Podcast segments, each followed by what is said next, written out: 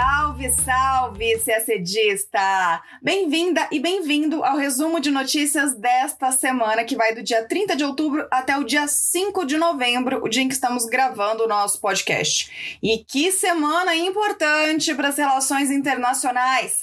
Já no fim de semana teve cúpula do G20 em Roma, depois começou a COP26 em Glasgow, com o anúncio de novas metas brasileiras e a celebração de acordos sobre desmatamento, emissão de metano e uso do carvão Sobre Ásia, dois destaques. Um relatório dos Estados Unidos aponta que a China está acelerando o seu programa de armas nucleares em um ritmo maior do que o previsto. Já a RCEP, o mega acordo comercial de países da Ásia e do Pacífico, entrará em vigor no dia 1 de janeiro. Falamos também de África. O conflito no Tigré, na Etiópia, completa um ano com a ameaça da tomada da capital pelos rebeldes e a decretação de estado de emergência no país. Sobre Américas, o regime de Nicolás Maduro na Venezuela será o primeiro da América Latina a ser investigado por crimes contra a humanidade no Tribunal Penal Internacional. E o destaque de Europa vai para Portugal, que terá eleições antecipadas numa crise que marca o fim da aliança que governou o país e que tem um nome muito peculiar: Geringonça. Tudo isso você acompanha agora em detalhes no nosso podcast. Começamos falando da primeira semana de COP26, a 26ª Conferência das Nações Unidas sobre Mudança Climática, que ocorre em Glasgow, na Escócia. A grande expectativa dessa conferência é que os estados assumam compromissos ambiciosos o suficiente para que a temperatura média global não suba mais do que 2 graus Celsius, preferencialmente 1,5 graus Celsius, como foi estabelecido no Acordo de Paris na COP21. Relatórios do IPCC da ONU já comprovaram que as contribuições nacionalmente determinadas, as NDCs, estabelecidas pelos países lá em 2015 no Acordo de Paris, não são suficientes para cumprir essa meta de 1,5 graus Celsius. E já estava previsto no tratado que em cinco anos essas NDCs seriam revistas. Como não teve COP no ano passado por causa da pandemia, é nessa que iremos conferir se os países estão ou não comprometidos com metas mais ambiciosas. Pois bem, a gente separou para vocês quais foram os compromissos já assumidos pelo Brasil e por outras nações nesses primeiros dias de conferência em quatro áreas as novas metas brasileiras sobre emissões de gases de efeito estufa, além de acordos para redução do desmatamento, da emissão de metano e do uso de carvão. Então vamos por partes. Sobre redução de gases de efeito estufa, anotem aí no caderno de PI de vocês, porque as metas do Brasil mudaram. Na segunda-feira, o ministro do Meio Ambiente, Joaquim Leite, anunciou em seu discurso em Brasília e transmitido na COP uma nova meta climática de reduzir em 50% a emissão de gases poluentes até 2030 e neutralizar a emissão de carbono até 2050. Antes, a meta era de reduzir até 2030 43% e não 50% das emissões nacionais. Mas a crítica que se fez a esse anúncio é que não foi informada a base para o corte, ou seja, reduzir em 50%, mas em relação a que ano? Se for usada a mesma base de atualização no ano passado, por exemplo, o Brasil emitiria mais gases do que o apontado na meta feita em 2015 no Acordo de Paris. Caso o Brasil siga a base mais atualizada possível, a redução de emissões ficaria igual àquela que foi prometida em 2015. Ou seja, em nenhum dos casos haveria na prática redução maior do que aquela que foi anunciada no Acordo de Paris. Isso segundo os analistas. De qualquer maneira, é esse o número que vocês precisam ter na memória. A meta agora é reduzir em 50% a emissão de gases até 2030 e neutralizar a emissão de carbono até 2050. O ministro do Meio Ambiente também anunciou que o Brasil deverá zerar o desmatamento ilegal em 2028.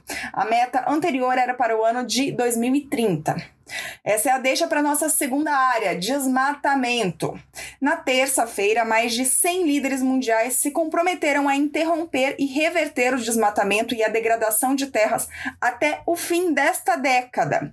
O compromisso foi apoiado por países incluindo Brasil, China, Estados Unidos, Indonésia e a República Democrática do Congo, reunindo nações que representam coletivamente mais de 86% das florestas do planeta. A terceira área é metano. Também na terça-feira, o Brasil e mais 96 países assinaram o Compromisso Global sobre Metano. O objetivo do acordo é reduzir em 30% as emissões globais de metano até 2030, em comparação com as emissões de 2020. Cerca de 70% das emissões do gás metano aqui no Brasil estão concentradas no setor agropecuário. E por ser um grande exportador de carnes, o Brasil resistia a se comprometer nessa área, mas aceitou depois de conversas com representantes dos Estados Unidos. Finalmente, a quarta área é carvão. Na quinta-feira, 77 países assinaram um acordo de transição do carvão para energias limpas. A previsão é eliminar o uso do carvão nas economias mais ricas até 2030 e nas mais pobres até 2040. Os principais países consumidores de carvão, incluindo Vietnã e Chile, estão entre os que assumiram o compromisso. Mas China e Estados Unidos, os dois principais poluidores do mundo, ficaram de fora desse acordo. A COP26 termina no dia 12 de novembro, então muita coisa vai rolar ainda e a gente segue acompanhando os desdobramentos para contar tudo para você na próxima edição do nosso podcast na sexta que vem. E agora falamos da cúpula do G20. O encontro dos líderes das 19 principais economias do mundo e da União Europeia ocorreu em Roma no fim de semana e contou com a presença do presidente Jair Bolsonaro. Como a reunião ocorreu às vésperas da COP26, o assunto mudança do clima dominou os debates, junto com pandemia, claro. Da cúpula saíram três anúncios importantes. O primeiro, a promessa para ajudar a alcançar as metas globais de vacinação contra a Covid-19 da Organização Mundial da Saúde, a OMS. Segunda, o compromisso em pagar a países pobres 100 bilhões de dólares por meio do FMI para enfrentar os efeitos da pandemia. E terceiro, a aprovação de um acordo sobre a tributação global das multinacionais. Na declaração final da cúpula, os líderes pedem ação significativa e efetiva para limitar o aquecimento global a 1,5 graus Celsius. As nações do G20 respondem por 80% das emissões de gases de efeito estufa no mundo eles reafirmaram o compromisso até agora não cumprido dos países desenvolvidos em mobilizar 100 bilhões de dólares para os custos de adaptação às mudanças climáticas nos países em desenvolvimento. Essa pauta, inclusive, é cobrada pelo Brasil e está sendo cobrada neste momento pelos representantes brasileiros na COP26. Bom, também houve avanços nas relações bilaterais entre Estados Unidos e União Europeia, que chegaram a um acordo para suspender tarifas adicionais sobre as importações europeias de aço e alumínio. Essas tarifas foram impostas pelo ex-presidente Donald Trump. Já o presidente Bolsonaro não realizou nenhuma reunião bilateral, mas depois da cúpula ele se encontrou com o líder da ultradireita italiana Matteo Salvini em um ato de homenagem a pracinhas mortos na Segunda Guerra Mundial. A declaração final da cúpula do G20 está lá no site do Itamaraty. Também nesta semana, o chefe da diplomacia da União Europeia, Joseph Borrell, realizou sua primeira visita oficial ao Brasil e à América Latina. O cargo de Borrell oficialmente é de alto representante da União Europeia para a política externa, mas na prática funciona como a figura de um chanceler. Ele visitou o Itamaraty, onde teve uma reunião de duas horas com o ministro das Relações Exteriores, Carlos França. Depois do encontro, Borrell fez um pronunciamento elogiando as metas climáticas que o Brasil apresentou na COP26. Ele disse que os europeus estão comprometidos com a conclusão do acordo com o Mercosul, mas afirmou que, para que o acordo seja assinado pelos países da União Europeia, o Brasil tem de cumprir suas metas ambientais. O acordo foi concluído em 2019, depois de duas décadas de negociações, mas ainda não foi assinado porque conta com resistência de alguns países europeus, como França, Irlanda e Áustria, que criticam principalmente a política ambiental brasileira. No pronunciamento, Borel afirmou que a confirmação do pacto representaria uma grande oportunidade para melhorar as relações comerciais que já são fluidas e que seriam muito mais potencializadas para os dois blocos. França concordou com Borel e afirmou que o acordo já tem elementos que garantirão um alto padrão de proteção ambiental. Essa foi a primeira vez que Borel veio à América Latina, como eu disse no começo da matéria, e ele também visitou o Peru. A última vez que houve um encontro de alto nível diplomático entre representantes da União Europeia e do Brasil foi em 2012. Falamos agora de China. Um relatório do Departamento de Defesa dos Estados Unidos afirma que a China está acelerando seu programa de armas nucleares mais rápido do que o previsto. O documento foi publicado na quarta-feira, dia 3. O texto diz que em 2030 a China poderá ter mil ogivas nucleares à disposição, um salto enorme se comparado aos 350 que ela possivelmente tem agora. Os dados não são exatos porque a ditadura de Xi Jinping não deixa claro o número de arsenais. Ainda assim, o número nem se compara ao das duas grandes potências nucleares, Estados Unidos e Rússia. Os Estados Unidos têm 3.700 bombas, sendo 1.750 operacionais, ou seja, para usar agora. Já a Rússia tem mais de 4 mil ogivas, sendo 1.600 bombas operacionais. Quanto às armas nucleares chinesas, pelo menos por enquanto, segundo o relatório, elas estão em reserva, ou seja, não estão operacionais, elas não equipam mísseis e nem podem estar a bordo de bombardeiros de forma imediata. Ainda falando de China, a Parceria Econômica Abrangente Regional, mais conhecida pela sigla em inglês RCEP, deve entrar em vigor em 1 de janeiro.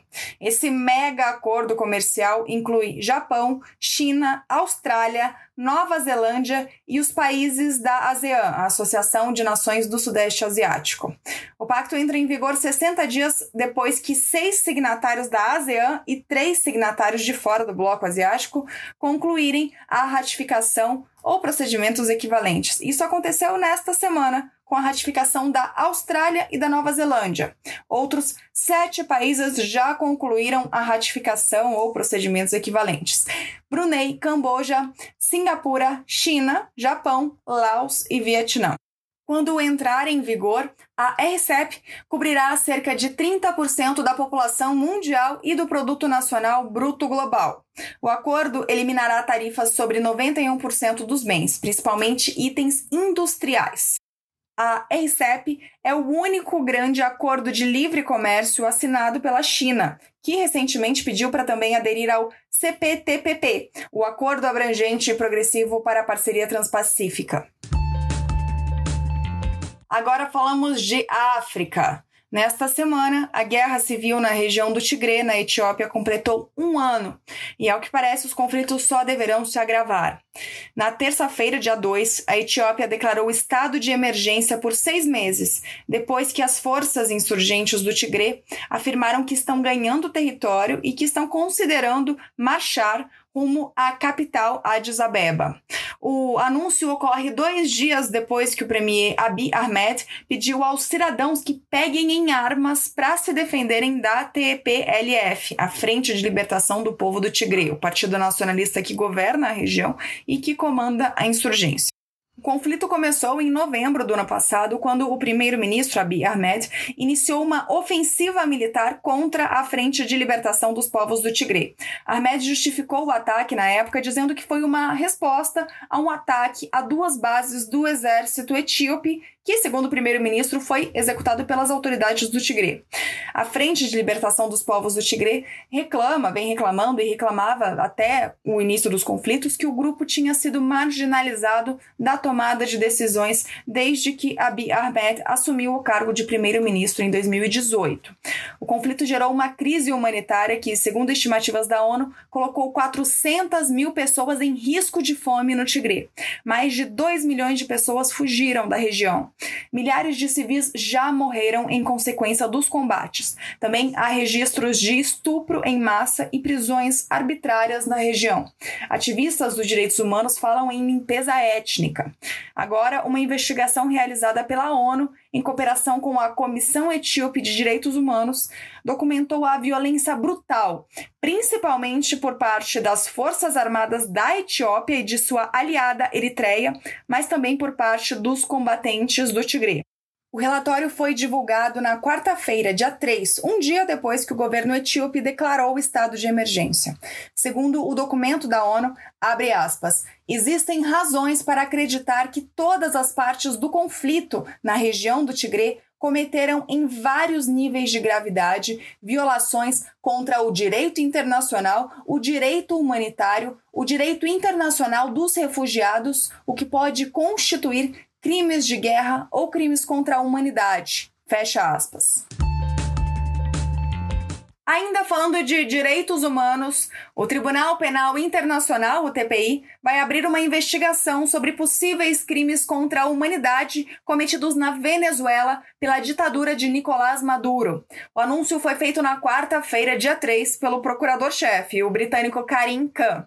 Com a decisão, o regime de Maduro será o primeiro da América Latina a ser investigado em Haia por crimes contra a humanidade. A investigação tem por objetivo identificar responsáveis por violações de direitos humanos e perseguições políticas. O TPI tem autorização para investigar fatos ocorridos a partir de 2017, durante os protestos de opositores que terminaram em muita repressão por parte do regime de Maduro. Os investigadores poderão reunir provas e conversar com testemunhas e vítimas. Nessa etapa, o TPI poderá expedir mandados de prisão se constatar que há obstrução por parte do governo na obtenção de provas. Karim Khan esteve na Venezuela por três dias nesta semana e reuniu-se três vezes com Maduro, que assinou um memorando de cooperação com a investigação. Na página oficial de Maduro no Twitter, uma mensagem dizia que a Venezuela respeita a decisão do TPI de avançar para a fase de investigação e que está disposta a garantir a justiça com instituições abertas a melhorias, aperfeiçoamentos e avanços. E Portugal terá eleições antecipadas para o parlamento. O pleito será em 30 de janeiro de 2022. O anúncio foi feito pelo presidente da República, Marcelo Rebelo de Souza, em um pronunciamento ao país nesta quinta-feira, dia 4. A ação foi uma consequência da reprovação da proposta de orçamento para 2022 apresentada pelo primeiro-ministro Antônio Costa, do Partido Socialista. Essa foi a primeira vez em 45 anos que um orçamento de Estado não foi aprovado em Portugal.